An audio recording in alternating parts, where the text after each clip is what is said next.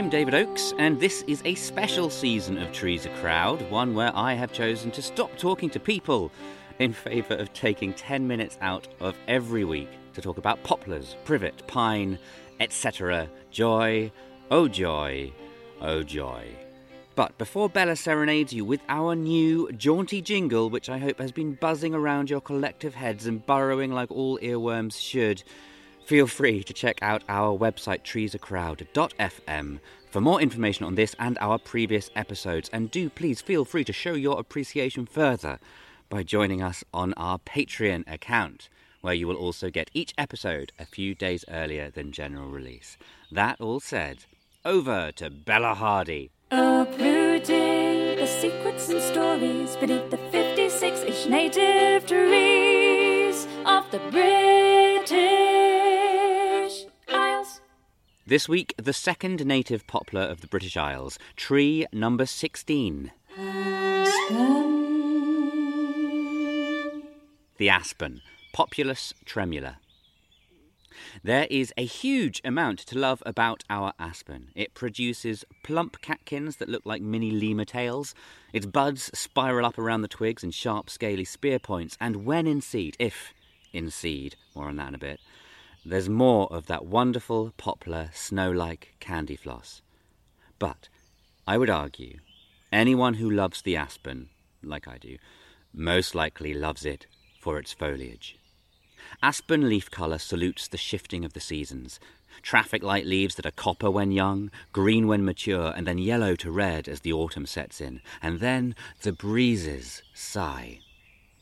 The leaves of the aspen catch on the air like no other. The Celts believe that this dance with the wind belied the tree's secret communication, a dialogue between the world of the living and the world of the dead. Aspen leaves lie at the end of extra long petioles. These are the stalks that attach the leaf to the branch. This means that the leaves constantly ripple in even the slightest of breezes. It is hypnotic.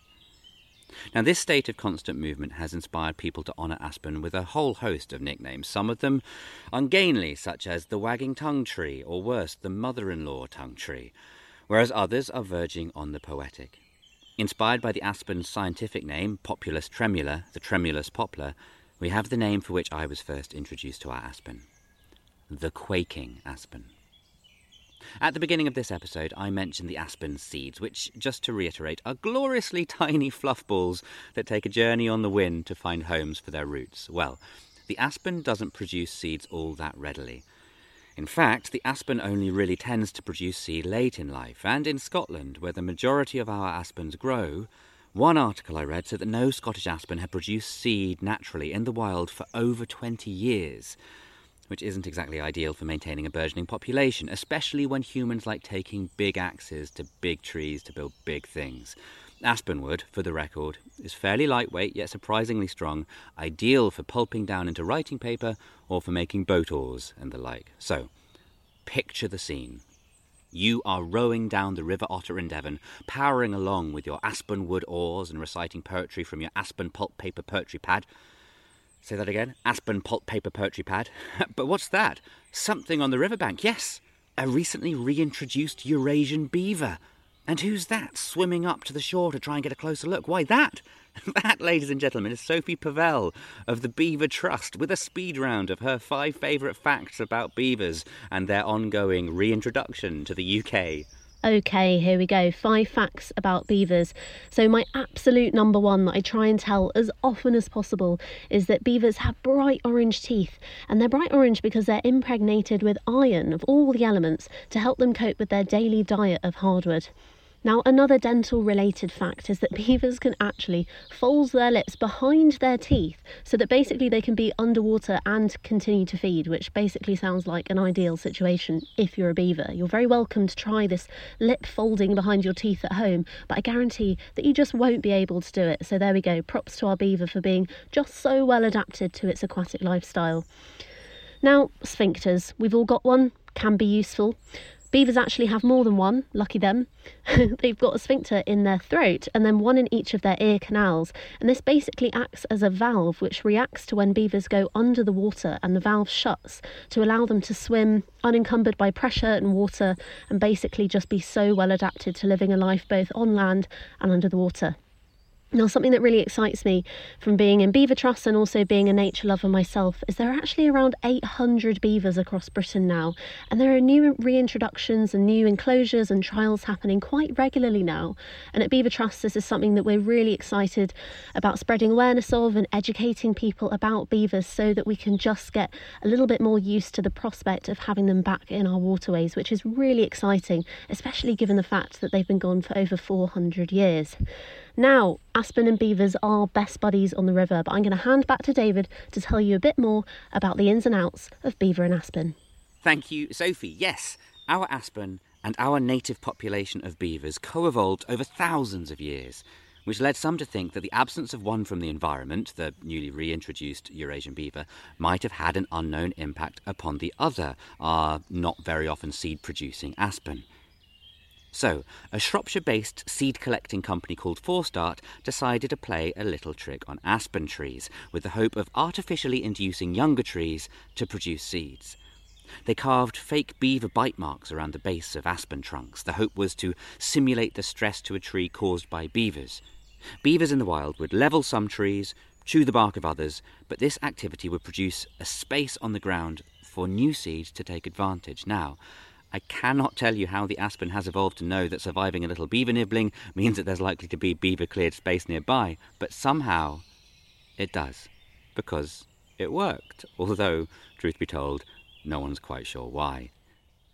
Now, usually producing few seeds would lead to a rather short shelf life for any species, let alone the aspen. Shorter still in a world without beavers, and even shorter again in a world without Shropshire based seed collecting companies who pretend to be beavers. But Aspens in the wild tend to reproduce in a different way. Aspens reproduce by sending out suckers and creating clonal colonies. To best explain this, allow me to introduce you to another tree, a non native. This tree is the preferred foodstuff of the American beaver. It is the American equivalent of our aspen, Populus tremuloides, a tree also somewhat confusingly known as the quaking aspen. In Fish Lake National Park, Utah, there is a naturally cloned colony of one individual male quaking aspen. This tree has cloned itself by sending out suckers from its roots. This is similar to man led layering that I took time to explore in our last episode, which must have seemed a little unnecessary at the time, but it is different in one key way. These suckers result in full size replicas of itself that remain attached to one another. The parent's tree suckers remain attached to the child tree, whose suckers in turn remain attached to the grandchild, which in turn remain attached to the great grandchild, and so on. Indeed, even when the older generation of trees die, technically they're still alive in the younger cloned versions of itself. So, this particular interconnected colony of cloned trees in Utah now occupies 108 acres and is thought to weigh 6 million kilograms. It is known as the trembling giant, or pando, which is Latin for I spread. It is the world's heaviest known organism and one of the oldest living creatures on the planet. One thing I haven't mentioned yet this week is that the Greek for aspen, aspis, means shield. The leaves look quite a lot like shields, and the Celts, supposedly due to the wood's lightness, splinter resistance, and shock absorbance, wielded aspen battle shields. But the Greeks' chosen name is buried in myth a myth I will be exploring further next week. I'll just say here that crowns made of aspen and poplar leaves have often been found in ancient Greek burial mounds. It was thought that they would shield the deceased with a safe passage to and from the underworld. Right, having spent this and last week exploring two native poplars that you're not hugely likely to encounter in the wild, Sorry about that. Next week, I am permitting myself to explore an archaeophyte and her friend that you probably will. But to end this episode, a poetic tale of beautiful aspens which were sadly felled in 1879 and yet live on. Immortalised by the poet Gerard Manley Hopkins, this is one of my favourite species and one of my very favourite nature poems. As such, I owe a thank you the size of an interconnected clonal colony of aspens to longtime friend of the podcast, Sam West, for doing both the trees and the poem justice. This is really something very special. I hope you enjoy it. Thank you very much for listening. And with that, over to Sam. Binsey Poplars by Gerard Manley Hopkins. My aspens dear, whose airy cages quelled, quelled or quenched in leaves the leaping sun, all felled, felled, are all felled. Of a fresh and following folded rank, not spared, not one that dandled a sandalled shadow that swam or sank on meadow and river and wind wandering weed winding bank. Oh, if we but knew what we do when we delve or hew, hack and rack the growing green. Since country is so tender to touch, her being so slender, that like this sleek and seeing ball but a prick will make no eye at all. Where we, even where we mean to mend her, we end her, when we hew or delve.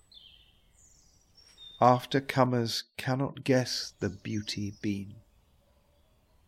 Ten or twelve, only ten or twelve strokes of havoc unselve the sweet especial scene. Rural scene a rural scene, sweet, especial rural scene.